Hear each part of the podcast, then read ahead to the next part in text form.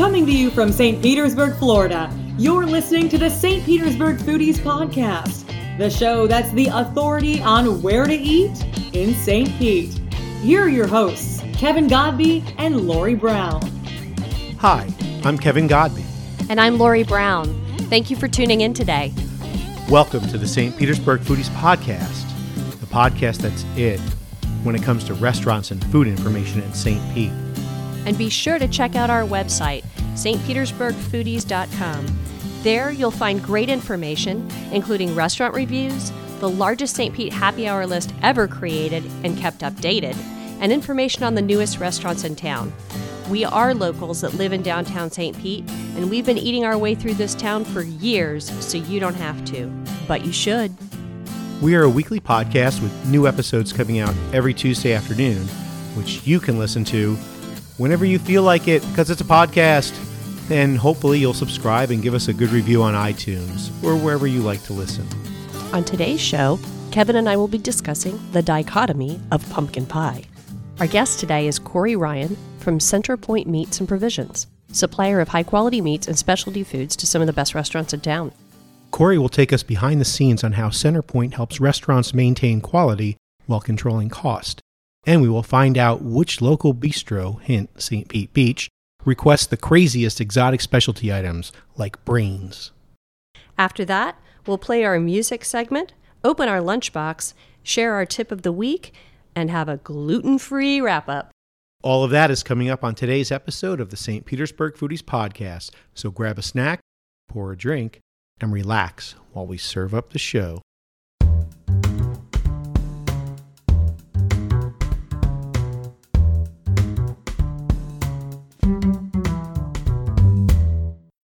Been to Annata lately, or at all? My best friend was just recently in town, and I took her to all of my favorite places, and she proclaimed Annata as her absolute favorite. They're known for their great wines and cheese and charcuterie, but I am in lust with the entrees and specials Chef Josh dreams up. I finally got to try the short rib bolognese, and it was fantastic. The M3, which is a mushroom and truffle risotto, is nothing short of sensual. Next time, I want to try the charred octopus arrabbiata pasta.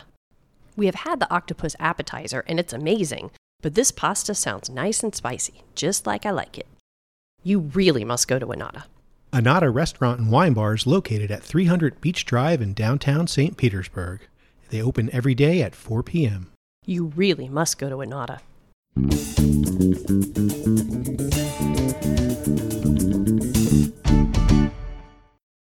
Since Thanksgiving has already passed, a lot of you it's too late for this information, Right, but Christmas is coming. but Christmas is coming. Yeah, so pumpkin pie. This is from actually the Wall Street Journal. They put this out right before Thanksgiving, but we're recording after Thanksgiving. So, pumpkin pie has a secret. No pumpkin. Purists say bakers using squash are out of their gourds. Oh, God. So here's here's the quick little intro story. Monica Bass blames her pumpkin pie fiasco on one thing pumpkin. A few years back, a friend gave her a delicious looking orange pumpkin just ahead of Thanksgiving. An avid baker, Miss Bass decided to bake a pie from scratch.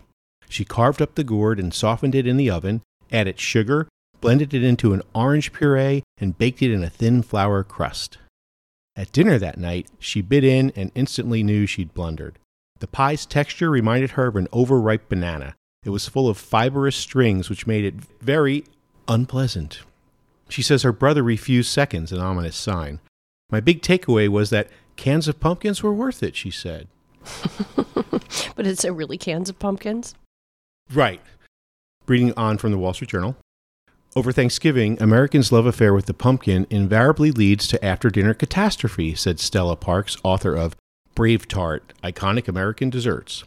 Home bakers get it in their head that this year they're finally going to make a real pumpkin pie from scratch, starting with their very own pumpkin. What, what, what I don't understand about this, sorry to interrupt you there, is did they not Google anything? Is there not anything available on the internet to tell them not to use real pumpkin? Well, as of this point, we didn't Google it either. It's true, but how do you just all of a sudden decide you're going to make a pumpkin pie from scratch and not look anything up? Yeah, and by the way, uh, listeners, send us your favorite pumpkin pie recipe, either the recipe or a link to it. At, you can send that to info at stpetersburgfoodies.com. And so, furthermore, this invariably leads to disaster because field pumpkins taste disgusting, stringy, watery, and bland. Canned pumpkin filling tastes better, Miss Parks says, but it has a dark secret. It is made from a sweet gourd with yellowy orange skin known as the Dickinson pumpkin. Miss Parks and others argue that the Dickinson is no pumpkin, however. They call it a squash.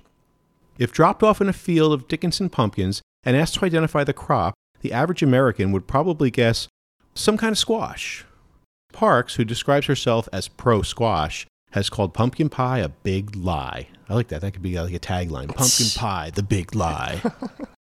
Libby's, which says it produces about 80% of the canned pumpkin filling sold in the U.S., would like to squash such ideas. Our Dickinson pumpkins don't look like the traditional carving pumpkins, said Allison Baker, a Libby spokeswoman. On the inside, it's all pumpkin. It has a reputation as the king of eating pumpkins. It doesn't eat pumpkins. Yeah. That would be cannibalistic. That's a little crazy. So, the Food and Drug Administration has taken a no pumpkin, no foul position on the question. Since 1938, we have this is a quote from the FDA. Since 1938, we have consistently advised canners that we would not initiate regulatory action solely because of their using the designation pumpkin or canned pumpkin on labels for articles prepared from golden fleshed sweet squash or mixtures of such squash with field pumpkins, the FDA said. In recent years, a debate has raged through the internet's culinary cauters, pitting pumpkin purists against backers of the pie world's underdog filling. While all pumpkins are squash, not all squash are pumpkins, said Judy Jernst, a plant science professor with the University of California, Davis. She notes that consumers' image of the pumpkin transcends the science. Many things, pumpkin spice lattes, for example, are pumpkin in the imaginations of consumers only. If you add enough molasses and brown sugar and nutmeg and cinnamon, you can probably make cardboard taste like pumpkin pie, she said, Right. and save money using cardboard. Yep.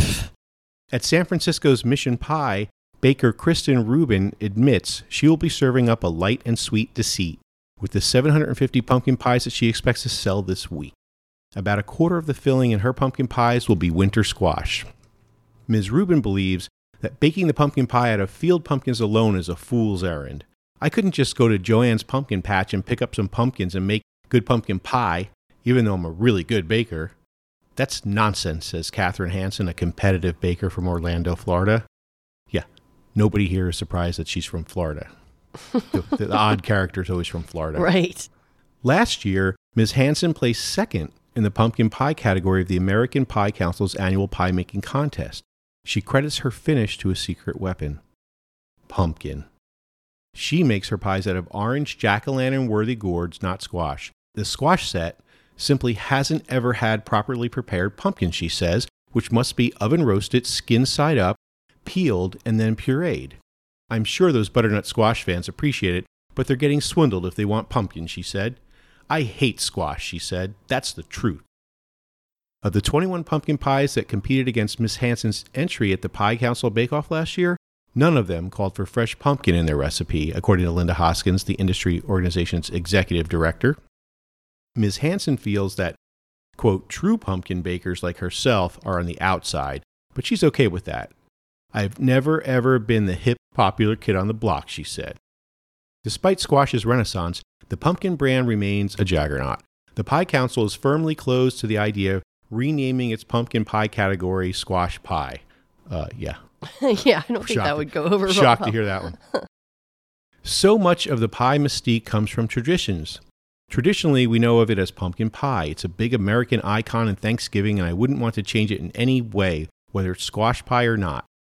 Miss Hanson f- felt burnt by the fact that her rum infused pie, which she calls It's Me Rumpkin Pie, savvy, a Pirates of the Caribbean reference, was bested last year by a squash based pe- pecan coconut pumpkin pie baked by a culinary rival. But she just does find some solace. I know that because mine was true authentic pumpkin, I technically beat him, she said. This year, she came back and won the contest with her at the Stroke of Midnight Pumpkin Pie. The real pumpkin reigns supreme now, she said. Woohoo! That's what she said. Yeah, right. so let us know what you think about pumpkin pies. Based on what this article says, probably most of them are Or not. squash, yeah. Yeah. Yeah. So let's see if we can squash that rumor. Oh, God. so we'd love to hear your thoughts too. You can send us an email at info at stpetersburgfoodies.com, leave a comment on our webpage at stpetersburgfoodies.com, or comment on social media at any of our uh, sites on Facebook or on Instagram.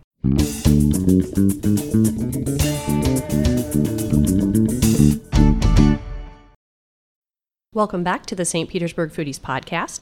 Our guest today is Corey Ryan from Centerpoint Meats and Provisions. Centerpoint is the only family owned commercial butcher in Pinellas County, and they supply several of the local restaurants around here with high quality gourmet food products. Welcome to the show, Corey. Hi, thanks for having me. Hey, Corey. Hi. So, Corey, why don't you tell us a little bit about Centerpoint and Sure. what you all do around here? So we are the last of the family butchers commercial left in Pinellas County. There's a few in Tampa, but we cover this area. We are right across from Tropicana Field on 16th Street South. We have a USDA inspector on site every day, and we cut to order every day and ship out the next day. Wow, every So- day. That's pretty impressive. Well, I'm sorry, Monday through Friday. Well, yeah. I, Yeah. But yes, um, yes, you- please take the weekend off. Yeah. and that's why I work for these uh, lovely gentlemen. It, it's owned by uh, uh, two brothers named Todd and Dan Reese. Mhm. Their father did it, and their grandfather did it. Um, not the same business, but they were in food service. Mhm. Right. It's like four generations, right? Yeah. hmm It started in Pennsylvania, then they had three different distributorships down the East Coast, and which finally evolved into today's current business in St. Pete. Correct. And that was started by their father? By their grandfather. Centerpoint was by the grandfather? Uh, No. I'm sorry. Centerpoint was was taught, just started by Todd and Dan. It started off as a business called uh, Pinellas Meats, which some chefs around here will remember, and it was very basic to say the least. You know, it was just old school. You know, it was like French fries and ground beef, right. and they've kind of turned into more of a specialist, uh, specialty provider of wagyu, prime, heritage pork, gourmet cheeses, some nice uh, you know seafood hmm they've really come a long way. They've changed the name to Centerpoint, I think, about three years ago. Okay. And I've been with them for four years. Before that, I was a chef locally hmm for quite a while, I think about 13, 14 years. hmm I had to have a bit of a change of pace. Mm-hmm. They, they luckily were, were that change for me. So, That's great. Because you had a baby, you were telling us earlier off air. correct. Yeah. So, yeah, because a, a chef's schedule is, It's grueling, yeah. to say the to least. say the least. Yeah. Yeah. now you got nights and weekends off. Yes. Yeah, I didn't know what to do with myself for the first, you know, really for the first year. I was like almost in shock. Change of schedule completely. You're you go from staying up till 2 a.m. and waking up at 12 to, you know, going to bed at a normal time and having sociable hours once again. So and Right. going to family events and holidays and it's it's a big change. Yes, I can imagine. So Mhm. You said locally, were you ever here right in St. Pete or? Well, my second official job ever at, at 16 was at Fresco's. Oh, really? Yes. Wow. Yeah. How long has Fresco's been around, I wonder? I don't know, but I was there. It was there when I was there. I graduated high school in 2004. Mm-hmm. I attended uh, PTEC in Clearwater for their culinary arts program, Mm-hmm. and I was part of the dual enrollment program there. So I did half my time at high school in Clearwater High, and uh, the rest of the day at PTEC. And great program. If anybody has kids in that age range, Mhm. definitely look into it. Awesome. And any of our listeners out there, if you do know how long Fresco's has, has been around, please call 1 800 We Don't Have a Phone. This is a pre recorded show. You can't call in. You're a goofhead. But you can email us or something. yeah. A couple years after that, I worked at the Vinoy. Mm-hmm. I've been at all the major hotels, at Sand Pearl, um, and Innisbrook as well, up in Palm Harbor. So And I'm sure that really helps a lot in your, your current responsibility. You, you really understand how the restaurants work, the ins and outs. You know, you know what's going on behind the scenes and how they really work and what their challenges are. And how they think about costs and, and weighing out purchases and stuff like that and, and buying. things. correct, and that's kind of the reason why I was hired because I had zero experience in sales or as a uh, sales rep. They knew that I had empathy for chefs and that I had, uh, you know, I knew what time they were there and what time they weren't there and how to talk to them and how to kind of break down that barrier because that's the tough the tough part for real. Right. I learned something new just uh, reading the website earlier about the uh, is it called uh, the portion control Mhm. cuts? And first I'm thinking, is it if you're on a diet? No, Yeah. it's so they know that that steak, that menu item, is always going to be consistent. It's going to be the same size and shape and cut, and it's always going to cost the same. Correct.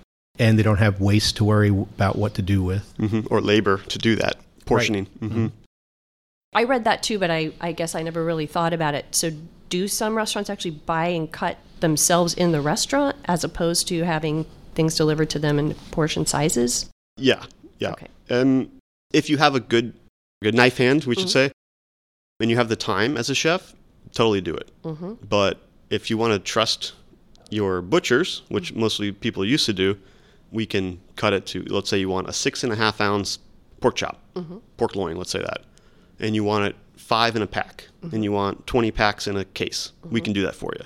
Right. So you can really kind of tailor it to what you're looking for and what your menu uses, not just okay, let's cut it on the fly, and that leads to you know miscuts and Inconsistency. inconsistency. Right. Mhm. Right. Which which affects costs. Absolutely. You know, back in the day, a chef would get a whole chicken or a whole salmon or whatever and break it down himself, and that was the the old school way of doing it. But with innovation now and you know Cryovac packaging and, and this mm-hmm. kind of stuff, it's kind of a no brainer.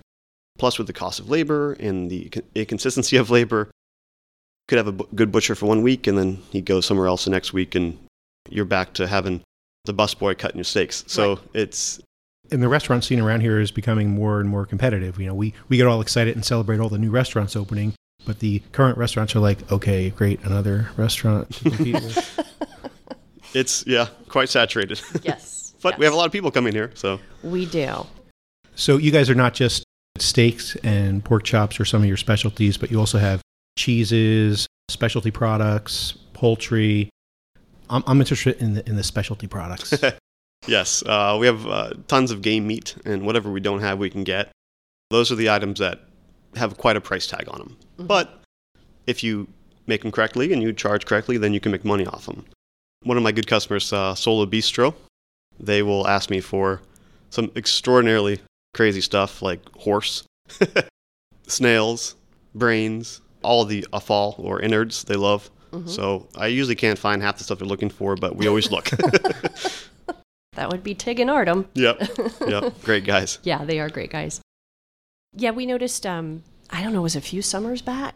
All of a sudden, there were several restaurants downtown that had all this kangaroo and, you know, just off the Ostrich, ostrich. Yes, just things that alligator. are not normally around here. So, were you the supplier of that? Probably. Probably. we wondered, they all must have the same supplier, and then they're competing with each other. Yeah. Who could have the most exotic meats? Yeah. Yeah. So, but Yeah, try to get them to do that again. yeah, that, that's fun. Yeah. I'm not sure why that popped up all of a sudden because that's kind of around the time I started. And I was like, wow, what the, the scene has really changed down here. And then it kind of died off, all that stuff. But Yeah, we did- have it. It did die off a bit. Well, Tony does that quite a bit, though, right? Yeah, grazie. Yeah. Mhm. yeah. So earlier you were saying that you'd like to clear up some of the common questions about gourmet ingredients. What are some of those? Well, the big ones are, you know, steak cuts and, and grading. We deal at Centerpoint. We deal with middle of the road and above is what I like to tell customers. So there's a million options out there. There's imported, and there's imported from Canada, imported from Mexico, imported from. We get a lot from Australia and New Zealand. That's where a lot of the game meats come from, or some wagyu, or a lot of lamb as well. Excuse me. Mhm. As far as steaks go, how do you decide where your supply is coming from? So a lot of people think of local butcher as you're also getting the cow out of your backyard, um, which is Who stole Um, my cow? yeah. damn it? it's great to think about in an altruistic way, I guess. Farm to table. Farm to table, yeah. Yeah, yeah. And a lot of a lot of our cows in the nation do start down here, as from one from zero to one. You know, they're birthed down here because mortality rates at birth are worse up in the cold weather because they don't survive that. They do best in, in our weather for that age range. But then once they grow up, they like you know between 55 and 75 degrees. So it's a little too hot most of the year for for cows here. and they don't eat right and they don't put on weight right and it's some guys are doing some great local stuff, but it's it's it's tough. So they're like cows, snowbirds in reverse. Yes. yeah. That's like me. anyway, We get most of our stuff from the Midwest. Iowa, Kansas City, I'm sorry, Kansas. We deal with mostly choice and prime. And the way it works is select is below choice, and you won't see too much of that in, in retail. And then choice is in the middle. It's the majority of beef, and you'll find a lot of that at Publix mm-hmm. and you know your local chains. And then prime is your upper three to five percent of in the nation, and that's you know based on the marbling alone. right. So the problem is is that it's just based on grade. So if you have a Holstein cow, which is a milking cow, which is done milking, and they send it off to the feedlots, and now it's ready for production as be as a you know an eating cow, it can grade really well. It could just be genetics, or it could be eating more than the others, or you know who knows, um, and it could grade out to be a choice product. So you can run into that. You, you know, Publix could carry that. Mm, not, I don't say they do, but anybody can carry this stuff and call it choice technically. Mm-hmm. So when you get into food or restaurant grade quality, you know the consistency is there because we know what packing house it comes from, what time of year, you know, everything about it, what time of year it was slaughtered. We can control that much better. So is it safe to say that a steak that you're going to get at a restaurant is most likely a higher quality than what you would generally buy in the store? For the most part, yes. But at the end of the day, we're dealing with live animals, and one animal is different than the animal next to it at the feedlot. So you just never know. And the grading, it's not like they're taking like, here, cow, take this test. We'll see if you get a hundred to get an A. I've never seen anything in a, in the store that I always see grade A. I never see grade B or No, C. No, but they say choice. It'll say choice. But they say USDA Yeah. Grade choice so beef. choice is like average. yes. Um, choice is, is really good. Choice Okay. is really good, and prime is just unbelievable. Okay. and select is just average, and then there's stuff underneath that, like no roll, which means when they go through, they don't even put a stamp on it. They just say, you know, put it in the dog food pile. Right. you. Right.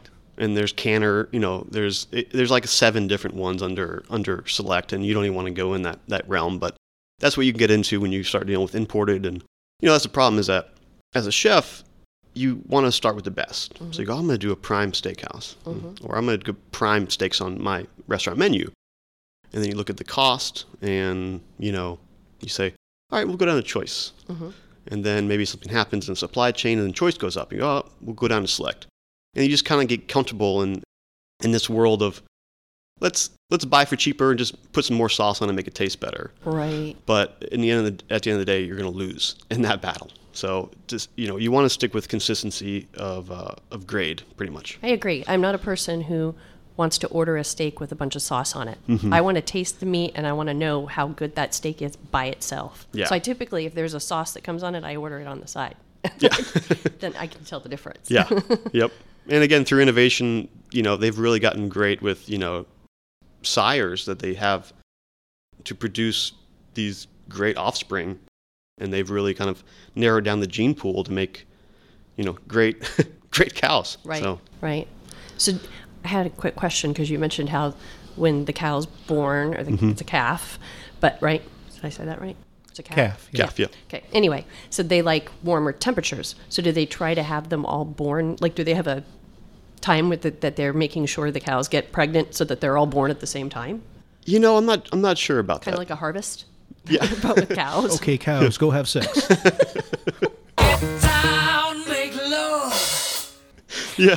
But I mean, it's a, it's a question because you want them born in the summer, Mm-hmm. so they survive because you don't want them born in Kansas City in the winter. Yeah.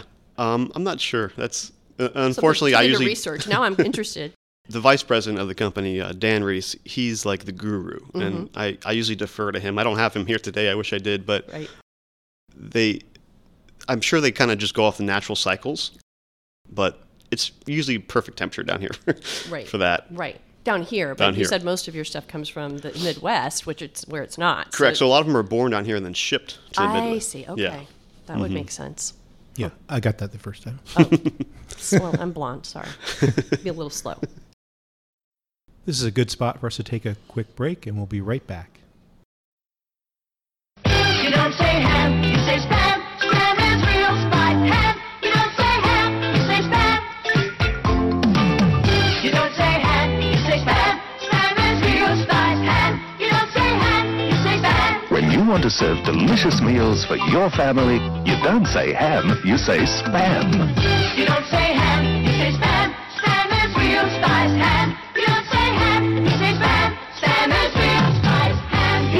We are back talking to Corey Ryan from Centerpoint Meats and Provisions here in St. Pete.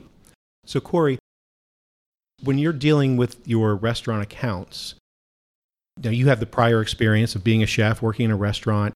How much of your prior experience and knowing how they work, what happens behind the scenes, and what their challenges might be, how much of that comes into play, and how do you utilize that past experience in doing the best for the restaurants?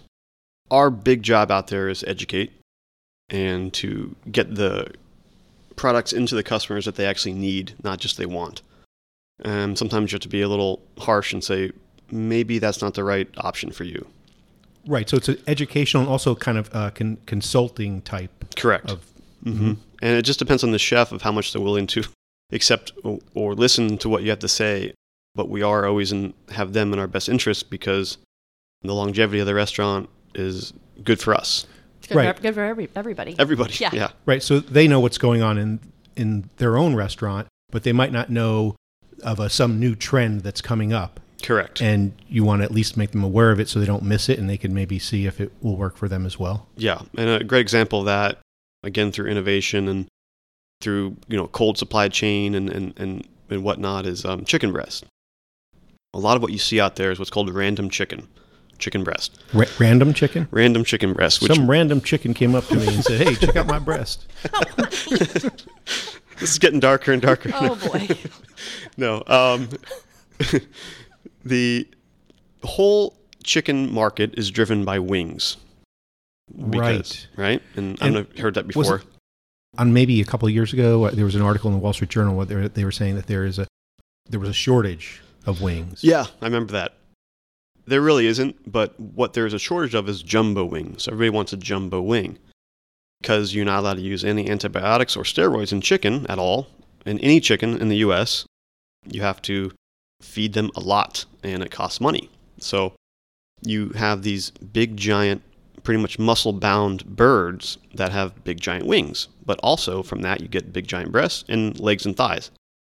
And for the wings, you get about two dollars a pound. Right now, they're up to two twenty a pound, which is you know a good amount of money for a bar food. hmm And for the breast, they give them away for about ninety nine cents a pound. Used to be the other way around.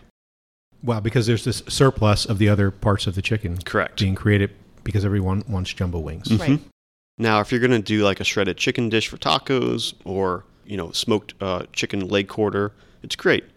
But if you want to grill chicken breast, you have a turkey breast pretty much that you're trying to grill, and one side is much fatter than the other, and so it takes some work to get to a, a ready to grill product. So what most people do is they buy these random chicken breasts because they are cheap, and they have their labor cut them down, take the fat off, pound them out, marinate them, do all this work to make them taste good and be tender. A couple of years ago, you saw the woody breast syndrome. If you ever remember hearing about that, No. I missed that one. the breasts were literally, no matter how what you did to them, pounded them, marinated them, they were just like chewing on wood, chewing on on a muscle, pretty much. and we don't know of any culture that enjoys that. No, yet. What we've really started pushing, what I really started pushing the last two years, because I didn't even know about it when I was cooking, were these portion control breasts that come off naturally small chickens, or they call it a natural fall, where it's you know anywhere from six to eight ounces, and it's literally you could pound it with your hand, and it'll go down to level as with the rest of the breast. So you don't even have to use a mallet. So they're already starting very tender. Already tender. You can and, and they're already trimmed.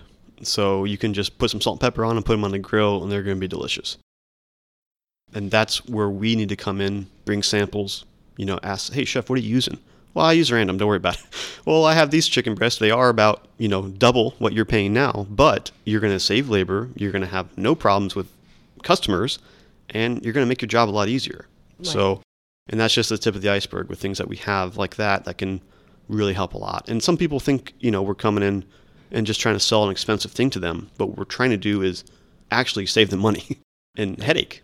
Right. When when you look at the overall situation, like you said, la- extra labor costs, and still you have to work twice as hard, and you don't even know if it's going to help enough. Correct. Right. And you have somebody that may not have a very trained hand trying to butterfly a chicken breast. Then you got to portion it. You got to know what to do with the scraps. So I tell chefs a lot. The other big, big thing is uh, beef tenderloin. I say, chef, let me cut them for you and I'll pack them for you. No, no, I do that. Okay, well, what do you do with the scrap? Well, we put it in soup or we put it in stock and or make burgers out of it. Okay, so you're using twelve dollar a pound scrap pretty much to make soup. it doesn't make sense. Now some guys have gotten very creative with it and, and found ways to, to make it edible, but you know, with a tenderloin you have a, a chain on the side of it, which is very tough. Uh, you know, it's all it's all sinew and, and it's very tough to get any sort of meat out of there. So when you look at it on paper, our price of tenderloin is like, whoa, I can't afford that. But again, you really can. You really can because it's going to be consistent and it's going to be ready to use. Yeah, you can just start seasoning and cooking. Mm-hmm. Right. That's interesting. Mm-hmm. And going back to the chickens for just a minute. So now, do you have suppliers that just raise the smaller chickens now? and Correct. Suppliers that raise the large chickens basically for the wings. Yes, and some do both. You know, Okay. some some do both, but um, we and, and and that's kind of our mo is that we just find what chefs and managers like the best, and we stick with that, and just based on the aggregate consensus or whatever that they say that they like. We stick with those, and so when you ask us for a six ounce chicken breast, we have one provider of that. If you ask a bigger, I won't say any names, but you ask a bigger, you know, conglomerate, you see the trucks all over the place. You say, "Let me get a some chicken breasts. Mhm. Let me see what you have. Let me see your price sheet." They will give you 12 to 15 items and say, "Take your pick." And it's like there's not really much education there. There's no, you're just looking for price at that point. So if you take your pick of the best price, you're probably going to lose that that acquisition. Right, right. That makes sense. No, we, we've been talking about beef, pork, and poultry for the most part, but you guys also supply seafood and cheeses as well. Correct. We've started getting more into seafood lately. We just do frozen, which a lot of, you know, mostly all shrimp now is frozen. We're Yeah. looking at. We just recently learned this. Somehow I was miseducated that like, frozen is bad. but we were listening to another podcast, I think it was Bon Appetit. Maybe mm. don't hold me to that. No, and they had they had a seafood expert on, and he was saying frozen is fresher than fresh because they flat flash freeze it right there Immediately. Yeah. Correct. So I just wanted to put that out there. Frozen is not bad, actually. It's not bad. And as a chef, I will say fresh is always better. I'm not going to try to cover that up, but yes, they are. I mean, some of these boats now, like the like the cod that is used by McDonald's, they are catching it, processing it on the boat, which means they're fillet, you know, scaling it, cleaning it, filleting it, and then freezing it on the boat. So it's it's very very fresh. Mm-hmm. Shrimp, you know, most of that is harvested in Indonesia, India, Thailand. And the big thing you have to look out for that is the chemicals that are in there. They pump them full of phosphate, which uh, makes them look bigger. And they weigh more, and it's a preservative pretty much. And we deal with, you know, just chemical free. So we again, we don't have a big list, but the stuff that we do have is is the upper choice. And so, how do you determine? Like, are these farm raised? Are they wild? You know, there's a, that whole thing that comes up these days. Yeah, mostly everything now in the seafood world is uh, farm raised, and just depends on what they're feeding them and where they're keeping them. You know, so like a salmon, for for instance, uh, the Chilean salmon is warm water, kept in pens. People, you know, don't really care for that too much. Uh, one of the reasons is they have to dye that flesh to make it look like salmon because if they didn't, it would be gray. Whereas like the Norwegian and Scottish salmon is farm raised. Um, some of it is wild caught still, but most of it is farm raised. It's a magnificent product. I mean, they really take care up there, and, and it's cold water too. So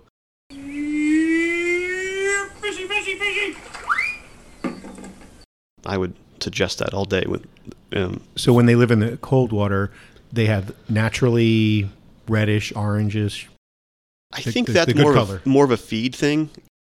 because that color comes from maybe whatever krill or whatever they're eating. Whereas uh, the cheaper you go, you know, some of these places are feeding them corn. Oh, And wow. it's like, they're not supposed to eat corn. Salmon don't eat corn. Yeah. That makes no Right. sense. Yeah, but it's, totally cheap bizarre, and man. yeah, and you can make a lot of it. Let me get some corn-fed salmon. This is the most ridiculous thing ever. And that, that's why that's why you know uh, flamingos are pink because they eat pink shrimp. Correct. Uh, and I'm not saying we should eat flamingos. I'm just saying, I don't 'Cause- want to turn pink, honey. yeah. Don't eat the flamingos; they'll turn pink. God. Anyway, um, so you also have cheeses, and you want to talk about that a little bit too? Yes. Um, so we have, you know, standard American sliced cheese if you need it. Um, we have Swiss and provolone, but we also get into the gourmet world, and and that is more of a special order stuff that we can get within a couple of days. You do imported from overseas? Yeah, we can get from all over the, the world. But actually, two years ago, I got to go up to Green Bay for a cheese um, symposium, if you will, Right. The, and do a the- great the training. U.S. capital of cheese. Yes, and beer drinking and eating a lot of food. And cheese heads. and cheeseheads, yeah. and the people are super nice, and but man, they party like it's the end of the world. I mean, it's it's crazy. They and they just got voted like number one beer drinking, uh, I think, state or or city. Go Green Bay. Go Wisconsin. Yeah, we we stayed right outside of uh, Lambeau, and this was in May, so there wasn't any football going on. But Right. you could just tell the whole the whole city revolved around that that stadium. But we got to go to a couple different, you know, we got to go to the BelGioioso plant, one of theirs, and see the mozzarella being made and the provolone, and um, we got to go to a couple of uh, very craft, you know, small makers, and it was very educational, um, very very cool. What was the biggest takeaway? Biggest takeaway was how much milk it takes to make one pound of cheese. Really? hmm It's about eight to ten pounds, depending on what kind of cheese you're making, Wow. or gallons. I'm sorry, eight to ten gallons. I was gallons. going to say Eight to ten Yeah. gallons to make one pound of cheese. Yeah, Yeah. Wow. Yeah, that That's is a a lot. lot. Yeah. Go- Go cows. yeah, Cows seem to revolve around all of this. Mhm. yes. Yeah, we'd really be missing a lot of stuff if there were no cows. Right.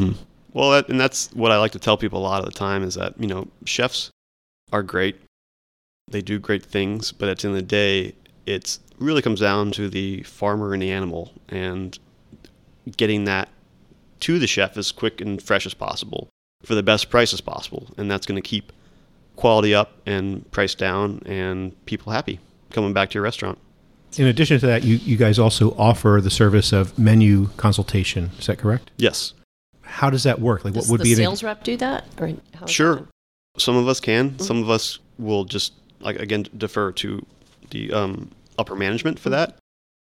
I was kind of brought on because I can really help with that, and it's mainly just looking at trends, looking at again what's going to be profitable, not just look good on paper, and pushing some boundaries sometimes, and and you know trying new things. You know, unfortunately, in St. Pete or in Florida in general, most people are looking for grouper. At least people from out of town. You know, they come in, they're like grouper, grouper, grouper. You know, you, you run into the same problems with. Uh, I just read an article in Charleston where these great chefs are, and they're fighting with the owners because they want to do like octopus, right? And the chef and the owner's like, no, you do shrimp and grits because that's what's selling. So it, it, you know, there's always a battle between chef and owner. Right. So people that go to Charleston are looking for shrimp and grits. Yes. People that come here are looking for grouper. Yep. We, we actually we just uh, came back from Charleston. It- Nice. It, it was awesome. We we ate a lot Yeah. as we normally do. And Kevin ate a lot of shrimp and grits. Yes. But Oh, he, that's he cool. does that here too. It's Yeah. not like it's a Charleston Right. thing. But anyway, Corey, thank you so much for being with us and all of the really cool info that we didn't know about. yes. So, restaurants listening out there, if you're not already dealing with Centerpoint Meats and Provisions, check them out. Thanks, Corey. You're welcome. Thanks for having me. Thanks, Corey. We're going to take a quick break and we'll be right back.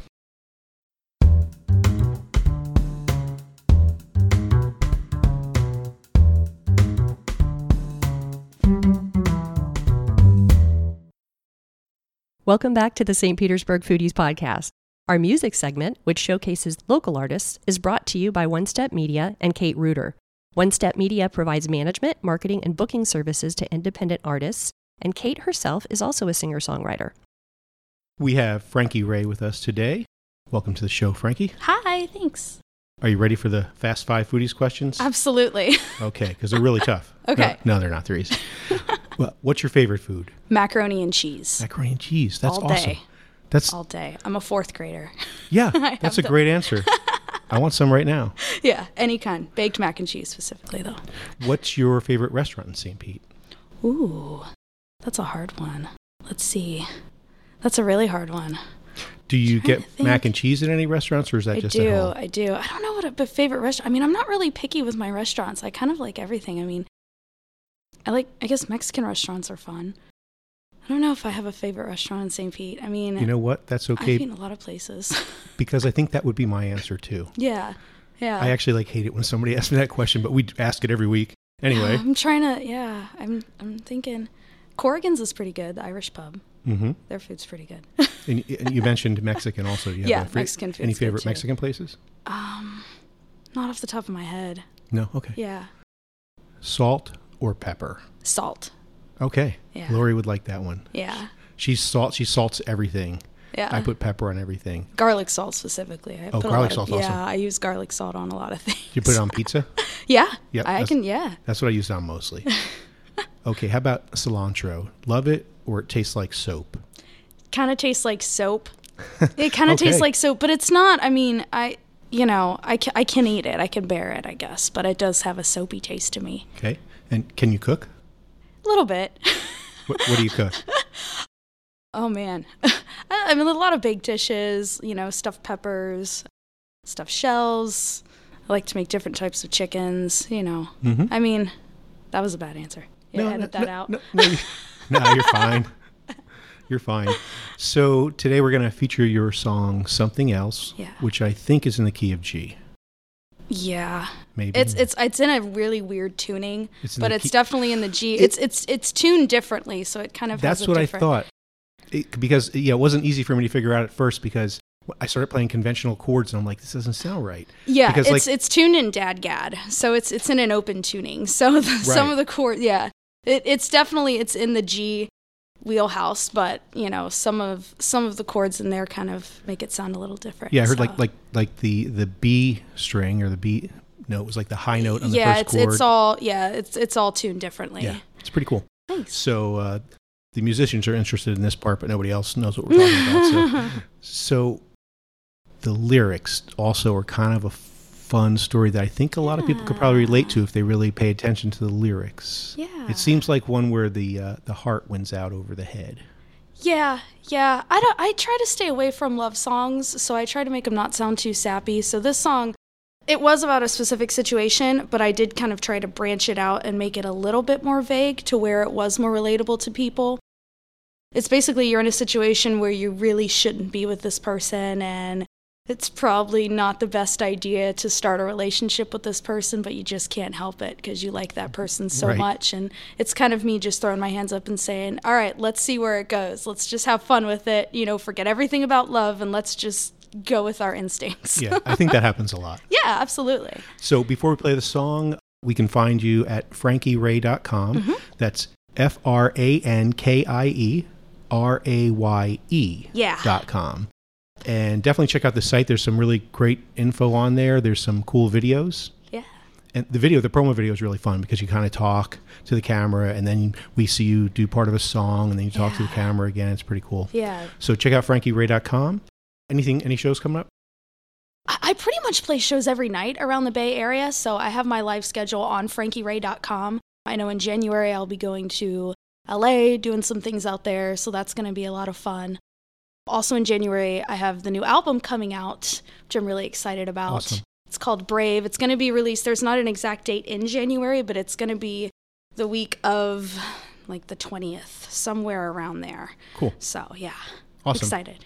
Well, thank you for joining us today. Thanks for the Fast Five Foodies questions. Ah, thanks for answers. having me. And here we are with something else.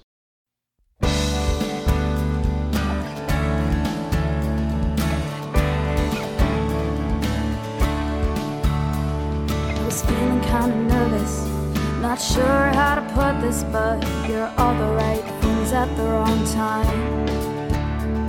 If it wasn't for your immaturity, and if it wasn't for my wisdom, this would never have stood a chance.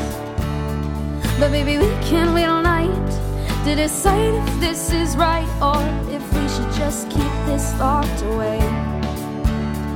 And I've heard you wish for secrecy, but I'd rather us be brave and we can make it out of this okay.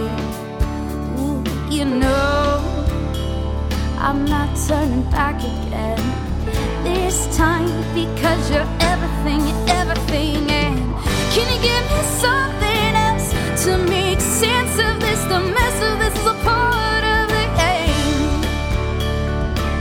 But you have kryptonite, and your words on my song. Forget everything I said about love, and let's be wrong. See, at the time I felt empowered, most worthy of your attention. I was never one to settle for less. Your authority was respected, and my intentions were pure. But I guess I didn't think this through all the way. And maybe I'd take after my mother. You know, she always used to say to me, Damn our wild hearts. And I've heard you wish for space, but I'd rather us be close and let our own wild hearts take us away.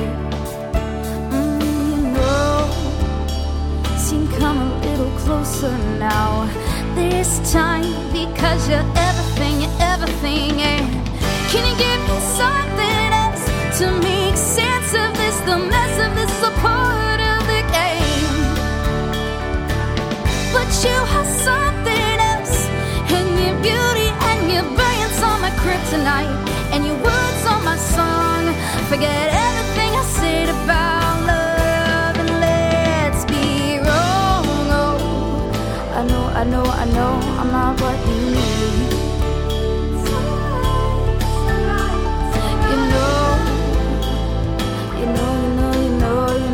I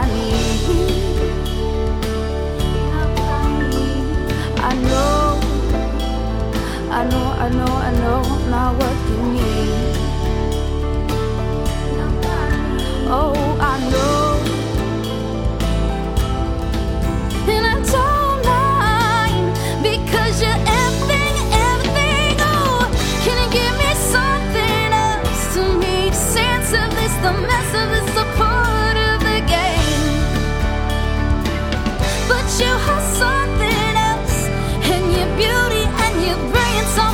kryptonite, and your words on my song.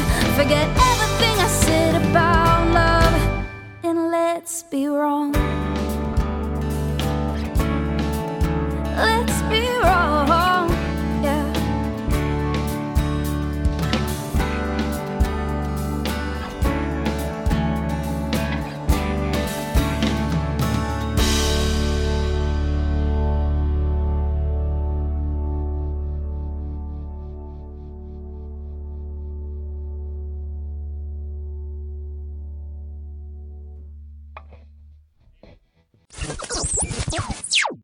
Once again, that was Frankie Raye with Something Else.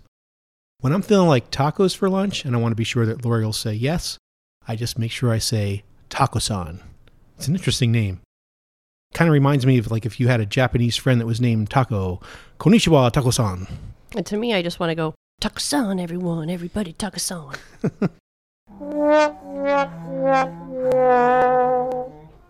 they do have the best seasoned and best tasting tacos at really reasonable prices. Yeah, I got the uh, barbacoa, that's the shredded beef, and the conchinita pibil, which is the shredded pork. I had the asada, which is steak, and barbacoa. And I like uh, flour tortillas as opposed to Kevin. Yeah, I like. Well, sometimes when I have tacos, I like hard corn, hard corn tortilla, but uh, over at Taco Sun, I like to get the soft corn tortillas. And I mean, the the meat is so flavorful over there. It really is. Some of the best seasoned meats, and yeah, like Lori said, prices are really good. And we also discovered a hot sauce. They have this is a they have their own hot sauces that they make, which are very good. But then there's Right. also a uh, commercial one, a jarred one called Valentina Salsa Picante. And we liked it so much, we took a picture of it to remember it, and I ordered it on Amazon today. Yeah, it was really good. Our Lunchbox segment is where we read opinions and answer questions from our listeners. Please email us at lunchbox at stpetersburgfoodies.com with your opinions, feedback, and questions to be featured in this segment. Last week's show was extremely entertaining, talking with uh, Erica Benstock from Il Ritorno. So if you missed it, it's definitely worth it to go back and check it out. News uh, for this past week new post on stpetersburgfoodies.com. We have a review of the Latin Lunchbox food truck. We have another review of a new place, the Greenlight Bar, a sushi review. They have some great sushi over there, so check that out. Another news item is that Asi on the 400 block of Central Ave is reopening on November 30th to become Luna Loca, an Asian Latin fusion restaurant. We also have a review of the Cassis Bakery. And a programming note in addition to iTunes and Stitcher, we are also on Google Podcasts for anyone that doesn't have an iPhone. And we are on Spotify as well. So if you prefer any of those apps over where you're listening now, there you go.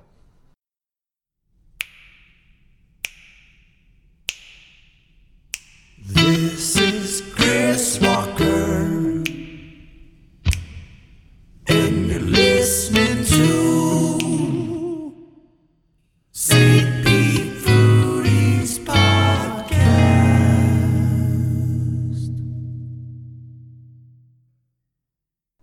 So we are done with Thanksgiving, and you know what that means Black Friday, Cyber Monday, Black Tuesday, Cyber Tuesday.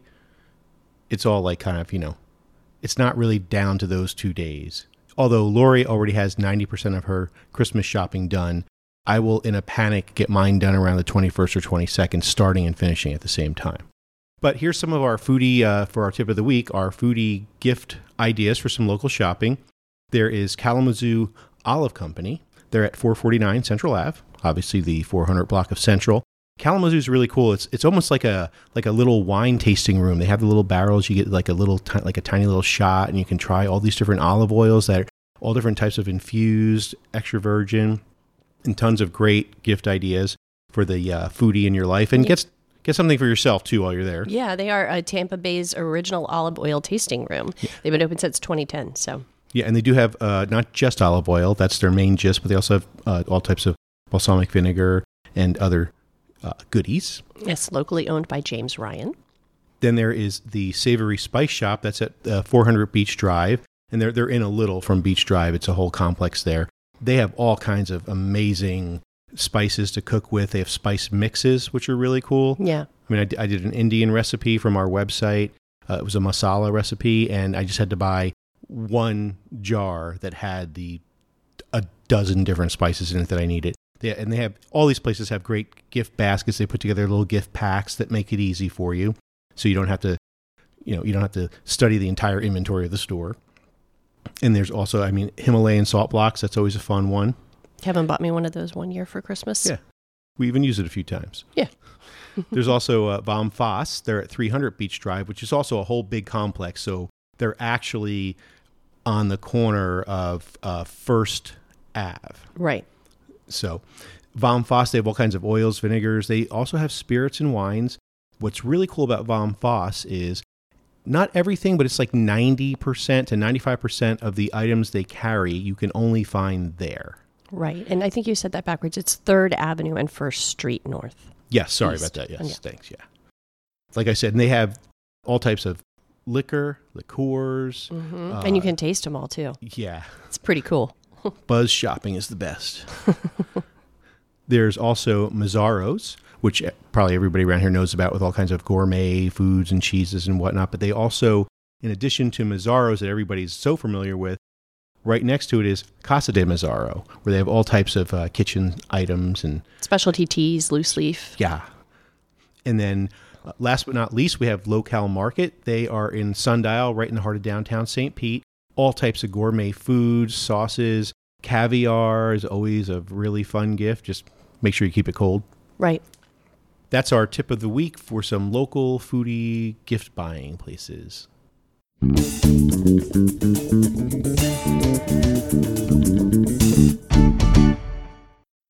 Thank you for listening. Thanks to our guest, and thanks to our sponsors. Our announcer is Candice Aviles from Meet the Chef and Channel 10 News, and our intro music is provided by the Chris Walker Band. We'd like to remind you to check out all the latest restaurant reviews, foodies news, top 10 lists, and updated happy hours on stpetersburgfoodies.com.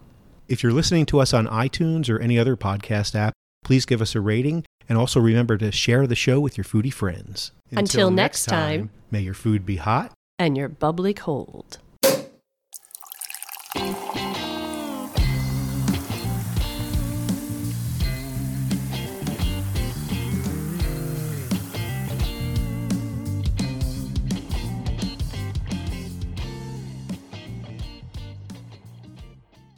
I'm in love. I'm having a relationship with my pizza. You look like you're breaking up with the pizza. What's the matter? I can't. I mean, you can't. This is Pizza Margarita in Napoli. It is your moral imperative to eat and enjoy that pizza. I want to, but I, I've gained like 10 pounds. I mean, I've got this right here in my tummy, you know, this, what's it called? What's the word for it? A muffin top. I have one too. I unbuttoned my jeans like five minutes ago just looking at this. Let me ask you a question.